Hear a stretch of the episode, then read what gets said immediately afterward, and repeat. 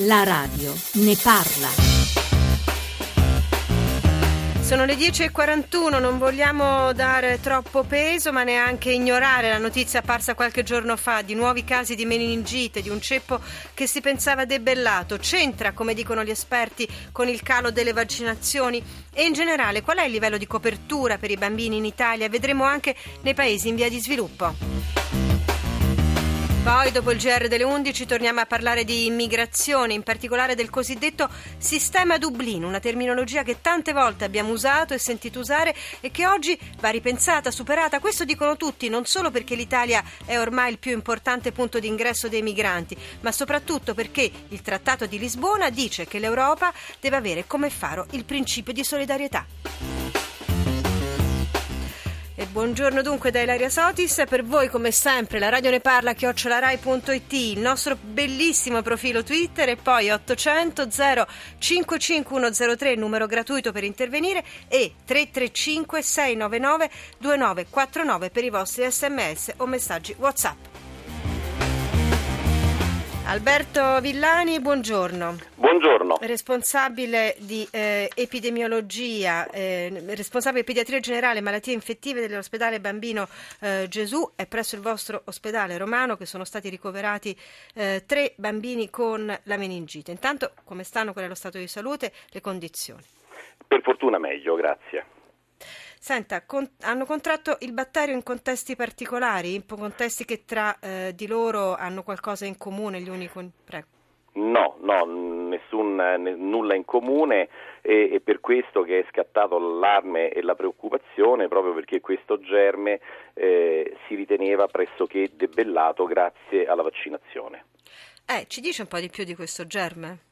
Ma guardi, l'Hemophilus influenza di tipo B era sicuramente tra gli agenti responsabili di un numero significativo eh, di meningiti, soprattutto nei bambini, con l'introduzione della vaccinazione dell'Hemophilus all'interno della cosiddetta ESA valente, che è la vaccinazione che tutti i bambini devono fare a 3, 5 e 11 mesi, il numero di meningiti causato da questo germe era pressoché scomparso, completamente abbattuto. Ci può dire qualcosa di più di questi bambini? Perché abbiamo letto su comunicati appunto che il bambino Gesù, l'ospedale Bambino Gesù ha diramato che si tratta di bambini molto piccoli, lattanti, di pochi mesi addirittura. Sì, sono bambini molto piccoli e questo deve appunto far riflettere non solo per quanto riguarda questo germe, ma anche per la pertosse, per altri germi eh, perché eh, nel bambino molto piccolo questi germi sono particolarmente aggressivi e pericolosi e il fatto che siano tornati a circolare espone proprio questi bambini molto piccoli, quindi è molto importante che il, eh, la copertura vaccinale sia la più alta possibile per evitare che i germi circolino e facciano danno. C'è stato un caso anche in Toscana in questi giorni, leggo eh, dalle, dalle, agenzie di stampa che ha lasciato la terapia intensiva il giovane colpito da eh, meningite, un quadro comunque clinico che resta abbastanza eh, preoccupante. Villani ci può aiutare a capire perché la meningite in particolare, poi parleremo di copertura dei vaccini, copertura mondiale, anche paesi in via di sviluppo, perché ovviamente no, non ci piace guardare solo nel nostro ombelico, ma perché la meningite in particolare fa così paura? Ma guardi, fa così paura, eh, forse ne fa troppa poca, mi scusi se mi permetto di dirlo, tant'è vero che ci sono delle perplessità sulle vaccinazioni che non hanno assolutamente motivo di esistere. Fa paura perché è una malattia che in pochissimo tempo, soprattutto alcune forme, può portare il soggetto a morte e questo indipendentemente dalla precocità della diagnosi, quindi anche se viene fatta una diagnosi nei tempi più brevi possibili e anche adottando tutte le misure terapeutiche terapeutiche, quindi la terapia giusta al momento giusto. Nonostante questo, un 10-20% a seconda delle forme di meningite eh, dei soggetti va incontro a morte e un 20-30% a esiti invalidanti. E questo quello che spaventa in modo particolare. Allora, l'unica arma che realmente si ha è quella delle vaccinazioni. Pensi che in Italia abbiamo una media di 1000 casi l'anno, di questi l'80%, quindi 800, sarebbero prevenibili con le vaccinazioni. Che però appunto copre fino eh, non tutti i ceppi perché poi si muovono come ci stava raccontando proprio lei, dottor Villani. Do il buongiorno anche a Silvia Declic, Dipartimento Epidemiologia e Malattie Infettive dell'Istituto Superiore di Sanità. Buongiorno dottoressa Declic. Buongiorno. Senta, quali sono le vaccinazioni obbligatorie, quali quelle, parliamo di vaccinazioni pediatriche, eh, quali quelle fac- facoltative consigliate e soprattutto, che è il nostro tema di oggi, quali dati di copertura sul territorio nazionale? Allora, diciamo che eh, le mh, vaccinazioni obbligatorie eh, rimangono quelle eh, della difterite, del tetano, della polio e dell'epatite B. Ehm, questo in realtà si sta andando a ehm, questa differenza tra obbligatorio e raccomandato ormai non è più così eh, rilevante perché anche tutta una serie di raccomandate, cioè la pertosse, il morbillo, eh, la rosolia, il meningococco, il pneumococco, la varicella ormai sono nel calendario vaccinale, quindi sono offerte gratuitamente e attivamente su tutto il territorio nazionale. Qual è la copertura, il dato di copertura nazionale? Perché lo diciamo subito, siamo stati pesantemente richiamati dall'Organizzazione Mondiale della Sanità recentemente proprio dalla Commissione per l'eliminazione del morbillo e della rosolia, dove hanno detto chiaramente che l'Italia ha una copertura vaccinale inadeguata. Dunque, ehm, allora, eh, ovviamente non sono tutti uguali i dati di copertura. Per quanto riguarda il, eh, le vaccinazioni che vengono date col vaccino esavalente, cioè difterite, tetano, polio, epatite, pertosse e emofilo B, eh, siamo attorno eh, al livello del 95% che è quello diciamo, eh, richiesto eh, e necessario per evitare la circolazione eh, di queste malattie e garantire eh, proprio la protezione dei bambini prima che possano essere vaccinati, quelli più piccoli insomma. Eh, il richiamo dell'OMS eh, era eh, in relazione in particolare al vaccino di morbillo e rosolia eh, sul, per i quali siamo attorno all'88%.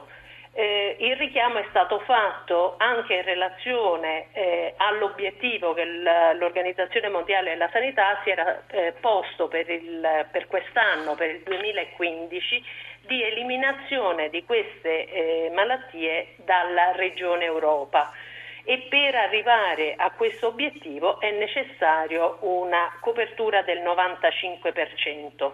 Questo Sa- è il motivo diciamo, del richiamo che c'è stato fatto. Senta, sì, ehm, perché è importante questo? Forse ci può aiutare a cominciare a guardare quello che succede fuori, poi ho detto sentiremo anche che cosa eh, si deve fare nei paesi in via di sviluppo dicevo guardare fuori perché ad esempio negli Stati Uniti il morbillo era scomparso dal 2000 e ora si riaffaccia proprio perché non si era raggiunta quella percentuale che faceva dire adesso siamo davvero al riparo. Intanto eh, voglio dire per gli ascoltatori 335 699 2949 e poi metteremo in onda anche le loro voci ovviamente le loro domande. Dottoressa Teclic eh, Dunque, in realtà eh, nella regione, appunto come ha ricordato, nella regione America eh, il morbillo era stato eliminato. Ovviamente continuavano a arrivare casi importati dalle regioni dove ancora eh, c'erano eh, casi e quindi ovviamente eh, però non si diffondevano con piccole epidemie sul territorio. Questo evento recente eh, dell'America, dove tra l'altro appunto i centri nazionali stanno, eh, americani stanno indagando approfonditamente, sì. eh, fa proprio diciamo, eh, ricordare che eh, la, la copertura vaccinale, una volta raggiunta, deve essere mantenuta nel tempo, perché anche eh, l'America l'aveva sicuramente raggiunta, era, era, assolutamente sopra il 95%. Sì. Il problema è che questo deve perdurare fino a quando una malattia non è eradicata da tutto il pianeta. Questa era la spiegazione tecnica importante da fornire agli ascoltatori. Allora, abbiamo detto, proviamo a guardare cosa succede fuori, fuori dal nostro mondo, che ormai è tutt'uno, voglio dirlo, voglio ricordarlo questo. Francesca Romana Ceci ha intervistato Save the Children. Marco Guadagnino dei programmi internazionali di Save the Children. La conferenza Gavi, l'alleanza globale per i vaccini conclusasi da poco a Berlino, ha portato risultati positivi per quanto riguarda i vaccini nel mondo. Quali sono? Un nutrito di donatori istituzionali e privati che fanno capo all'alleanza ha annunciato di aver raggiunto l'obiettivo di 7 miliardi e mezzo di dollari da destinare alle vaccinazioni. È un grandissimo risultato che potrebbe consentire di salvare entro il 2020 altri 6 milioni di bambini, quasi 3 mila bambini al giorno, un enorme passo per sperare di ridurre in maniera sostanziale la mortalità infantile. Qual è la situazione per quanto riguarda i vaccini e le vaccinazioni nei paesi in via di sviluppo? Quali sono le malattie in prima fila da debellare? L'Organizzazione Mondiale della Sanità stima che ancora più di 22 milioni di bambini nel mondo non vengono vaccinati per malattie molto comuni. C'è stato un grosso incremento delle vaccinazioni contro il rotavirus che causa la maggior parte delle diarree gravi che in molti casi purtroppo in paesi in via di sviluppo portano alla morte. Poi c'è la rosolia, c'è il papillomavirus, la febbre gialla. Un'attenzione importante deve essere ancora data a malattie come morbillo, meningite. I tassi di vaccinazione sono aumentati in maniera molto considerevole. Purtroppo ci sono alcuni casi come paesi colpiti da gravi emergenze, pensiamo adesso ai paesi colpiti da Ebola dove il sistema sanitario è collassato e di conseguenza tutto il sistema di vaccinazioni è collassato insieme al sistema sanitario. Risultato, la raccolta di finanziamenti per l'acquisto dei vaccini è soltanto il primo passo. La sfida grande adesso sarà quella di portare questi vaccini a destinazione. Il 2015 sarà un anno importante per poter puntare definitivamente a ridurre malattie che possono essere debellate grazie ai vaccini. La radio ne parla.